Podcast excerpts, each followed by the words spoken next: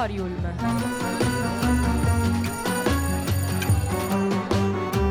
Novità culturali direttamente in cuffia.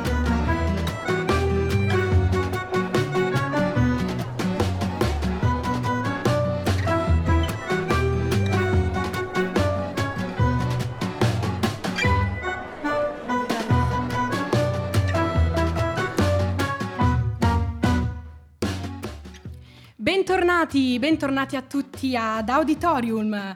Siamo tornati dopo la nostra settimana di pausa per Pasqua e Pasquetta e oggi siamo di nuovo qui per il nostro programma interamente dedicato a cultura, arte, musica, spettacolo, cinema e tantissimo altro.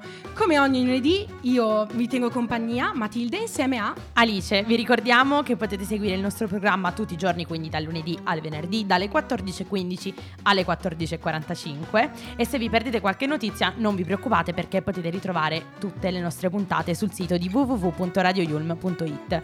E per non perdervi altre notizie, vi ricordiamo che ci potete seguire sui social, su Instagram e su Facebook a Radio Yulm. Oggi parliamo del, dell'amatissimo o odiatissimo reboot di Harry Potter. Esattamente, e inoltre questo parleremo anche della nuova uscita di un film, stiamo parlando dell'esorcista del Papa e con noi avremo anche un ospite, ma ci risentiamo subito. Radio You.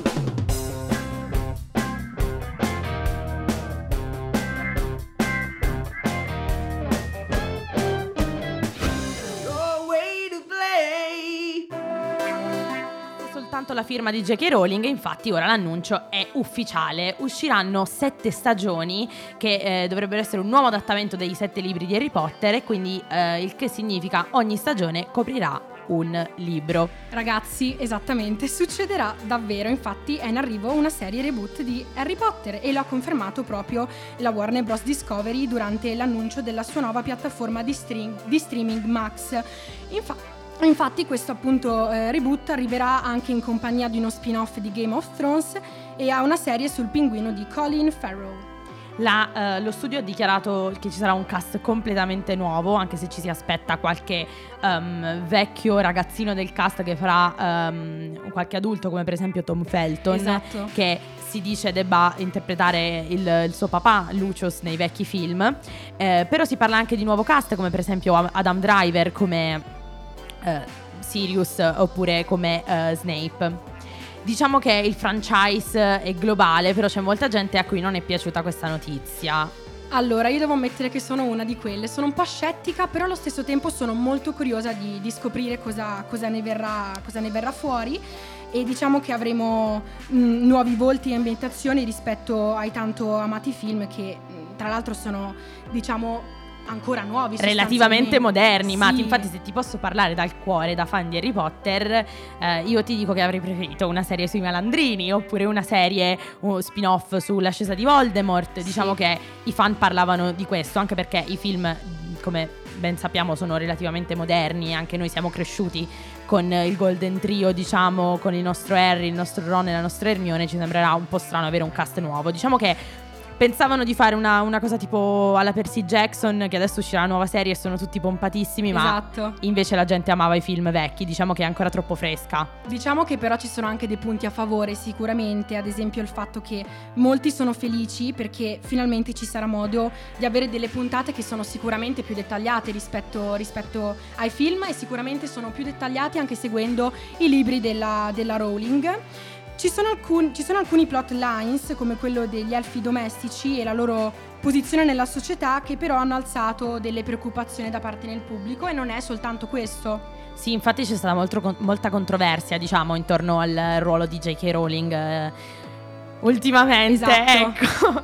Sì, soprattutto su Twitter si è alzato un po' di, di polverone, ma Twitter come sempre alza le polveri eh, del, dei giusti diciamo, delle giuste battaglie perché non volevano diciamo, che J.K. Rowling fosse una delle, delle produttrici sul, sulla nuova serie. Infatti. A prescindere dalla plotline della serie avrebbero preferito che non fosse eh, diciamo parte del progetto perché molte persone non vogliono supportare lei personalmente ma amano molti fan la, um, diciamo, la, la serie.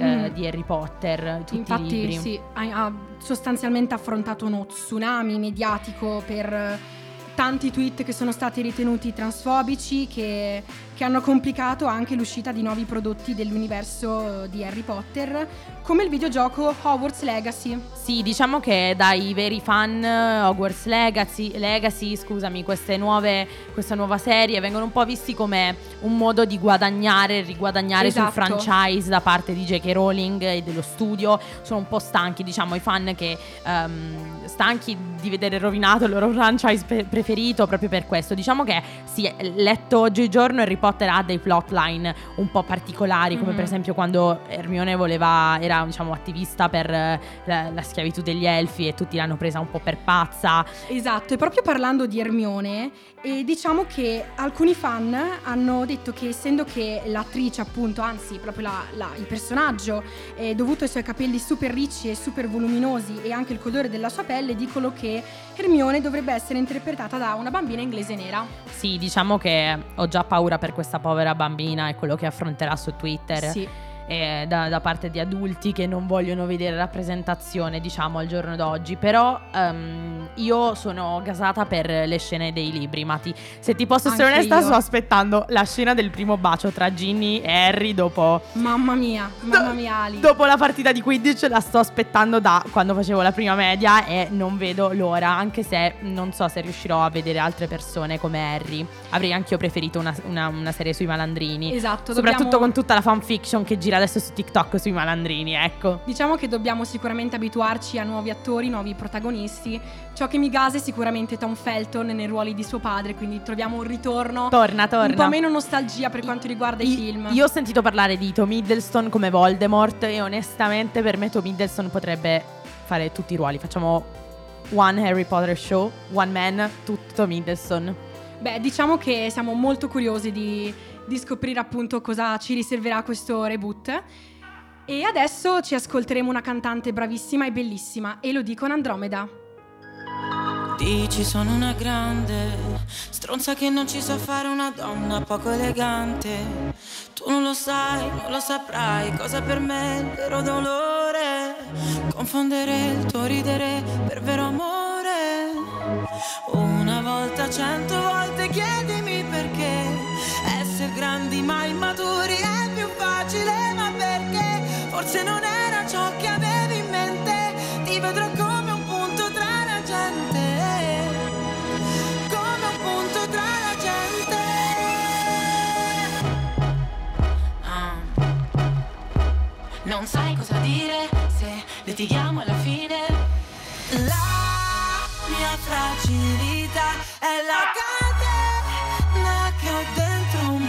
se ti sembrerò piccola, non sarò la tua Andromeda, Andromeda. Andromeda, Andromeda. Andromeda, Andromeda. Forse ho solo bisogno di tempo, forse una moda. Quella di sentirsi un po' sbagliati. Ci penso qua sul letto mentre ascolto da ore. La solita canzone di Nina Simone. Una volta, cento volte chiedimi perché. Essere grandi ma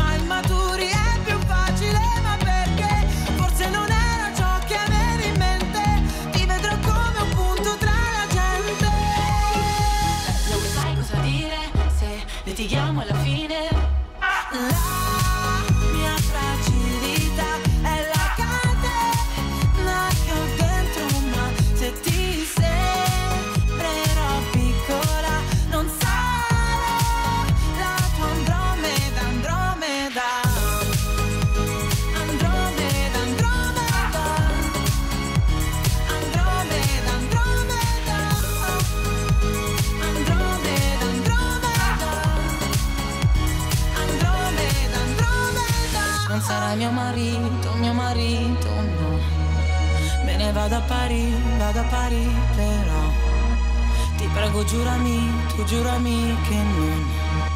Mi dirai mon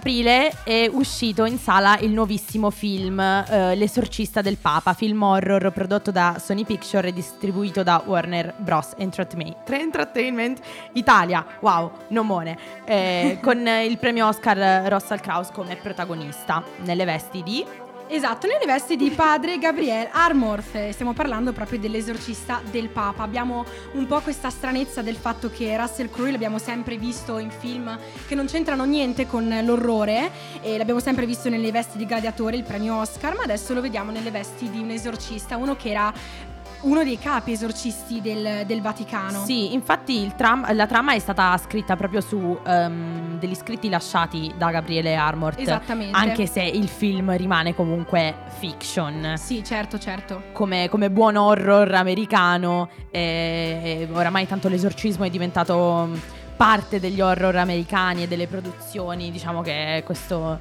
questo vibe, le aesthetic del Vaticano, gli esorcismi fanno, molto, fanno molti soldi a Hollywood. Esatto, e non ci mancano assolutamente in questi film. Quindi abbiamo visto Michael Petroni e Ivan Spilotopoulos hanno preso ispirazione dai suoi scritti per appunto questo, questo film che inizia studiando la terribile possessione di un ragazzino molto giovane. Ah, infatti padre Armort deve andare in un'abbazia per liberare questo ragazzino da un demone molto particolare, ma non vogliamo sempre fare troppi, troppi spoiler e appunto finirà con il portare alla luce anni di cospirazioni che il Vaticano ha cercato sempre di nascondere. Sì, diciamo che il capo esorcista del Vaticano è convocato nella sede centrale per una specie di ramanzina da parte dei cardinali, perché ci sono alcuni problemi politici. Uh, il suo operato infatti è gradito dal Papa, ma non dai cardinali. È una figura un po' scomoda, un anticonformista che non accetta quindi compromessi e non si sporca le mani con la politica, ma pensa solo a fare il suo lavoro. Ecco, questo è un po' il tono eh, che ci viene dato dal film, un po' il solito ehm, prete, eh, ecco, esatto. esorcista, eh, fa, visto nei, nei, nei, film horror Hollywood, con accanto un, un, prete un po' più giovane, un po' più inesperto. Tra l'altro Russell appunto si è espresso a proposito di questo personaggio che è proprio stata la sua ispirazione per aver voluto eh, girare e recitare la sua parte e l'ha descritto come un uomo eh, dalla profonda fede, quindi molto religioso, ma al contempo un uomo indipendente che accetta tutte le stranezze delle persone e la sua onestà lo aiuterà sempre nel suo lavoro. E in un video appunto che potete trovare tranquillamente sul web, Russell ci racconta che padre Armort era molto controverso e ha eseguito migliaia e migliaia di esorcisti, ragazzi, e non solo l'ha fatto per ben 36 sì. anni, ma ha anche documentato le cose che ha vissuto, motivo per cui oggi noi possiamo guardarci questo film. Fanatici degli horror come me sono ben contenti di poterselo andare a vedere al cinema. Ovviamente il capostipite è l'esorcista e ehm, da qui proprio vengono tutte le caratteristiche fond- fondamentali del genere, mati un prete duro come protagonista, posseduti che fanno diciamo, cose un po' assurde, sempre trasfigurati, con voci che non gli appartengono e quindi gente che alla fine va liberata fondamentalmente dal, dal demone che ce l'ha personalmente con, con il cardinale. Esatto, pensate che Russell racconta anche di un episodio abbastanza inquietante che è accaduto durante le riprese perché una volta era arrivato a casa e c'era un uccello morto al centro della porta della casa dove abitava e in questo film gli uccelli sono parecchio simbolici ma per i fanatici del film d'orrore sappiamo che diciamo gli uccelli sono un po' un presagio mm, malevolo mm-hmm. anche per chi ha visto The Conjuring per sì. esempio sa Diciamo che dal punto di vista di cinema horror molti dicono che non fa paura come film, anche se io personalmente sono stata spaventata, ma perché io Mati mi spavento per letteralmente qualsiasi cosa, però è, è totalmente classico e convenzionale, dalle voci dei demoni a tutte le librerie di suoni che alla fine sono quelle che già conosciamo, diciamo che non c'è nulla di estremamente nuovo all'interno del film. E pensate che c'è anche stata una critica da parte del Vaticano, perché abbiamo visto Ovviamente. che esatto, diciamo che gli esorcisti del Vaticano hanno criticato questo film perché pensano ci sia diciamo un'immo- un'immotivata quantità di splatter presente. Infatti la AIE, che è l'Associazione Internazionale degli Esorcisti, ha dato un titolo sostanzialmente a questo film definendolo come pretenzioso, affermando anche che la trama è per loro simile al Codice da Vinci, sicuramente c'è qual- qualche similarità, ma insomma, diciamo il film è tratto mm, sostanzialmente su quello e c'è anche un, un, dubbio inaccettabile su chi sia il vero nemico, se sia il diavolo o il potere ecclesiastico in questo caso. Sì, diciamo che come al solito il Vaticano non è contento quando c'è questa un po' romanticizzazione di Hollywood eh, di, questi, di, questi, temi prettamente alla fine italiani e vaticani. E Russell si è espresso a proposito del suo personaggio appunto descrivendolo come un uomo dalla profonda fede e al contempo un uomo indipendente. Deve aver amato personalmente questo personaggio da interpretare anche perché come sappiamo non è famoso per i suoi film horror. Esatto. È Russell Crowe. Però comunque eh, per lui è stata un'esperienza molto positiva girare questo film, che un po' alla fine non si prende troppo sul serio. Infatti in una scena con la sua Vespa il, il, il prete va da, dall'Italia alla Spagna, così in Vespa. Che, diciamo... Esatto.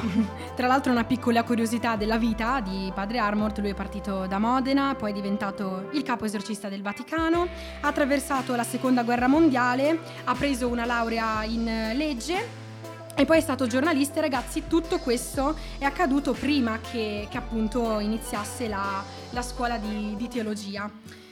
Il film tra l'altro è stato anche girato a Roma, ma ne parleremo più tardi con un ospite speciale.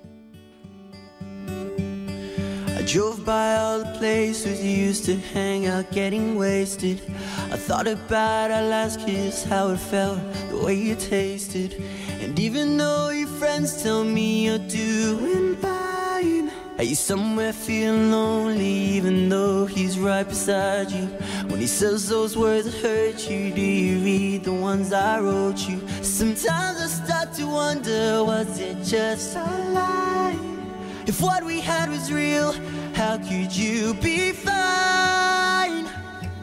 Cause I'm not fine at all. I remember the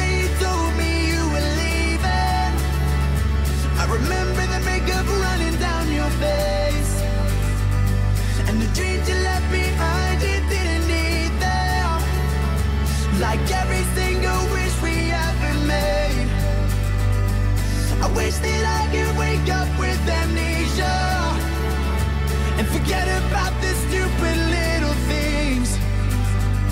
Like the way it felt to fall asleep next to you. And the memories I never can escape. Cause I'm not fine at all. The pictures that you sent me, they're still living in my phone. Admit I like to see them, I'll admit I feel alone. And all my friends keep asking why I'm not around. It hurts to know you're happy, yeah, it hurts that you moved on. It's hard to hear your name when I haven't seen you in so long. It's like we never happened, was it just a lie? If what we had was real, how could you be fine? Cause I'm not fine at all. I remember the day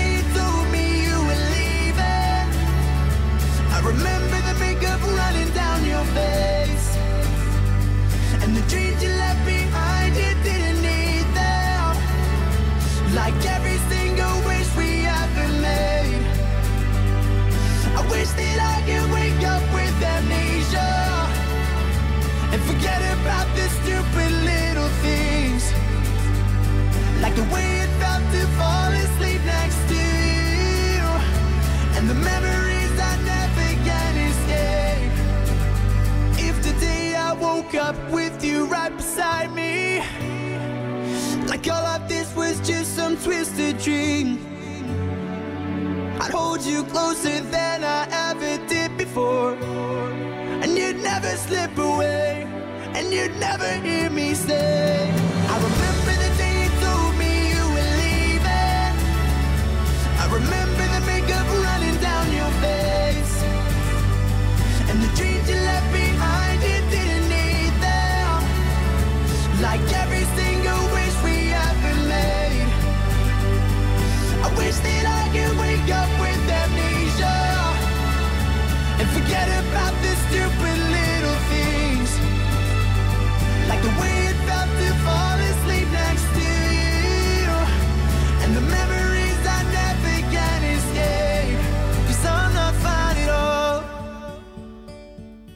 Amnesia dei 5 Seconds of Summer. Mati, non so tu, ma io ho già preso il biglietto per le nuove tappe europee a Milano. Sarà la seconda volta che li vedo in concerto. Me lo immaginavo da te, Ali. E non vedo l'ora.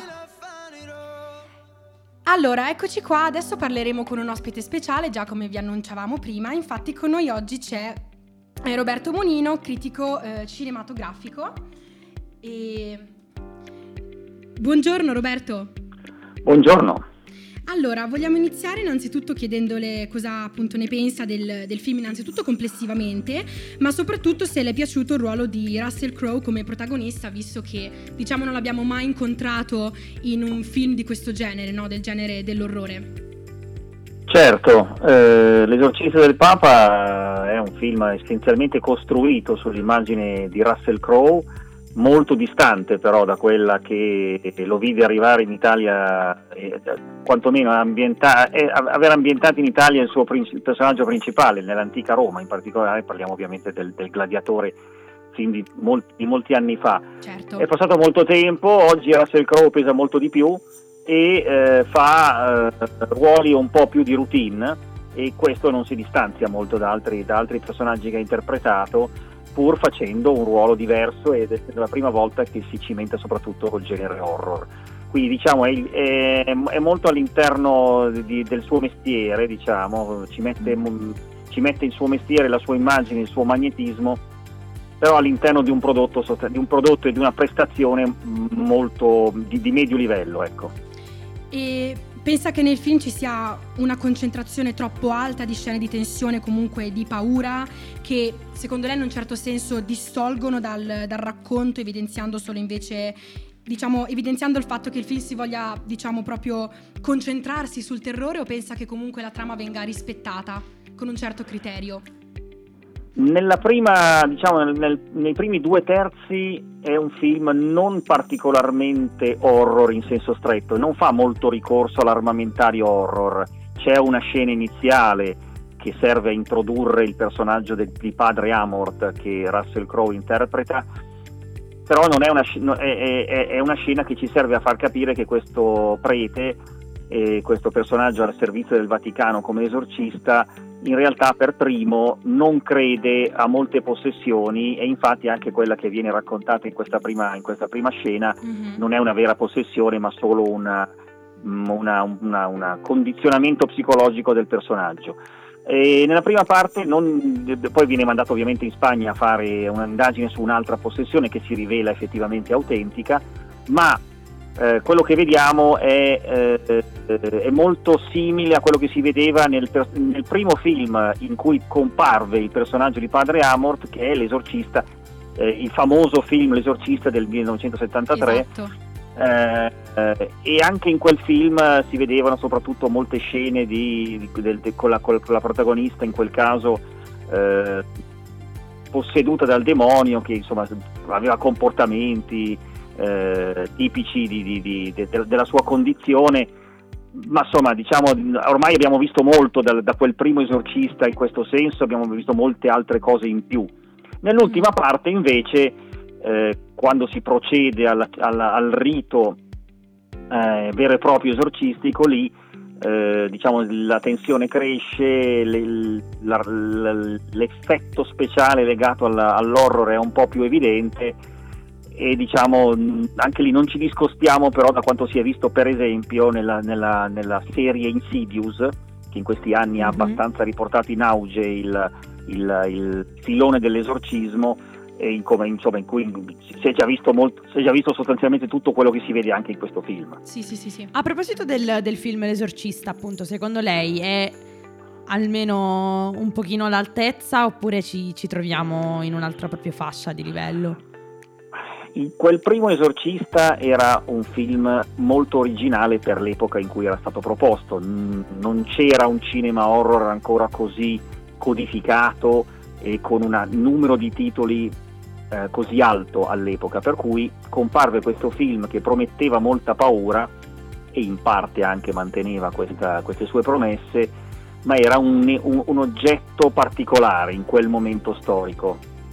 Questo è un film che arriva molti anni dopo, mm-hmm. in cui si sono visti eh, film di, di, di, ben altro spessore che facendo ricorso all'horror però raccontavano anche magari pezzi della società americana o non americana, eh, oppure, oppure, riflettevano sul senso della paura, sulla, sulla, sul, sulle, sui timori atavici che l'uomo ha, su come combatterli.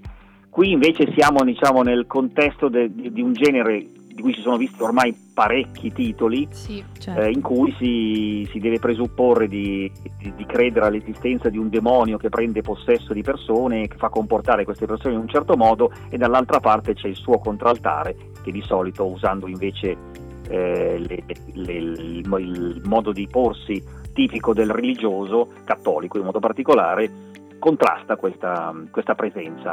Non c'è niente di particolarmente nuovo. Esatto, beh, sicuramente L'Esorcista è un film da un grande valore, ma anche questo, diciamo, ha il suo perché. Noi la vogliamo ringraziare, signor Bonino, per essere stati con noi oggi ad Auditorium e per aver recensito L'Esorcista del Papa. Grazie a voi, un saluto. Un saluto, grazie. Bene, e adesso, insomma, dopo tutto questo, ci risentiamo dopo con i saluti finali. Radio Yulm.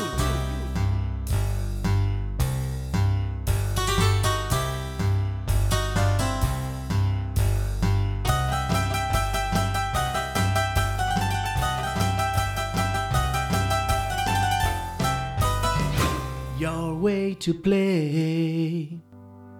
Eccoci, siamo tornate, sono le 15, eh, io sono Alice. E io sono Matilde. Vi ringraziamo di essere stati con noi e ehm, vi ricordiamo che eh, se vi siete persi la puntata non vi dovete preoccupare perché potete riascoltare tutte le puntate di Auditorium Esatto. e dei nostri altri programmi su www.radioyulm.it. Potete anche seguirci su Instagram e Facebook at Radio Yulm. Insomma, per i nostri ascoltatori che ci hanno seguito, oggi abbiamo parlato del reboot di Harry Potter. Abbiamo anche avuto con noi un ospite che ci ha aiutato insomma, a recensire l'uscita del nuovo film L'esorcista del Papa. Per gli amanti degli horror, mi raccomando, non perdetevelo. E noi ci rivediamo fra qualche lunedì dopo tutte le festività che avremo. E vi ringraziamo per essere stati con noi oggi. Ci risentiamo, ciao!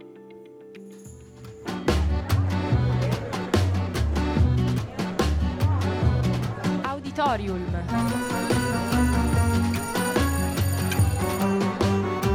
Novità culturali direttamente in cuffia.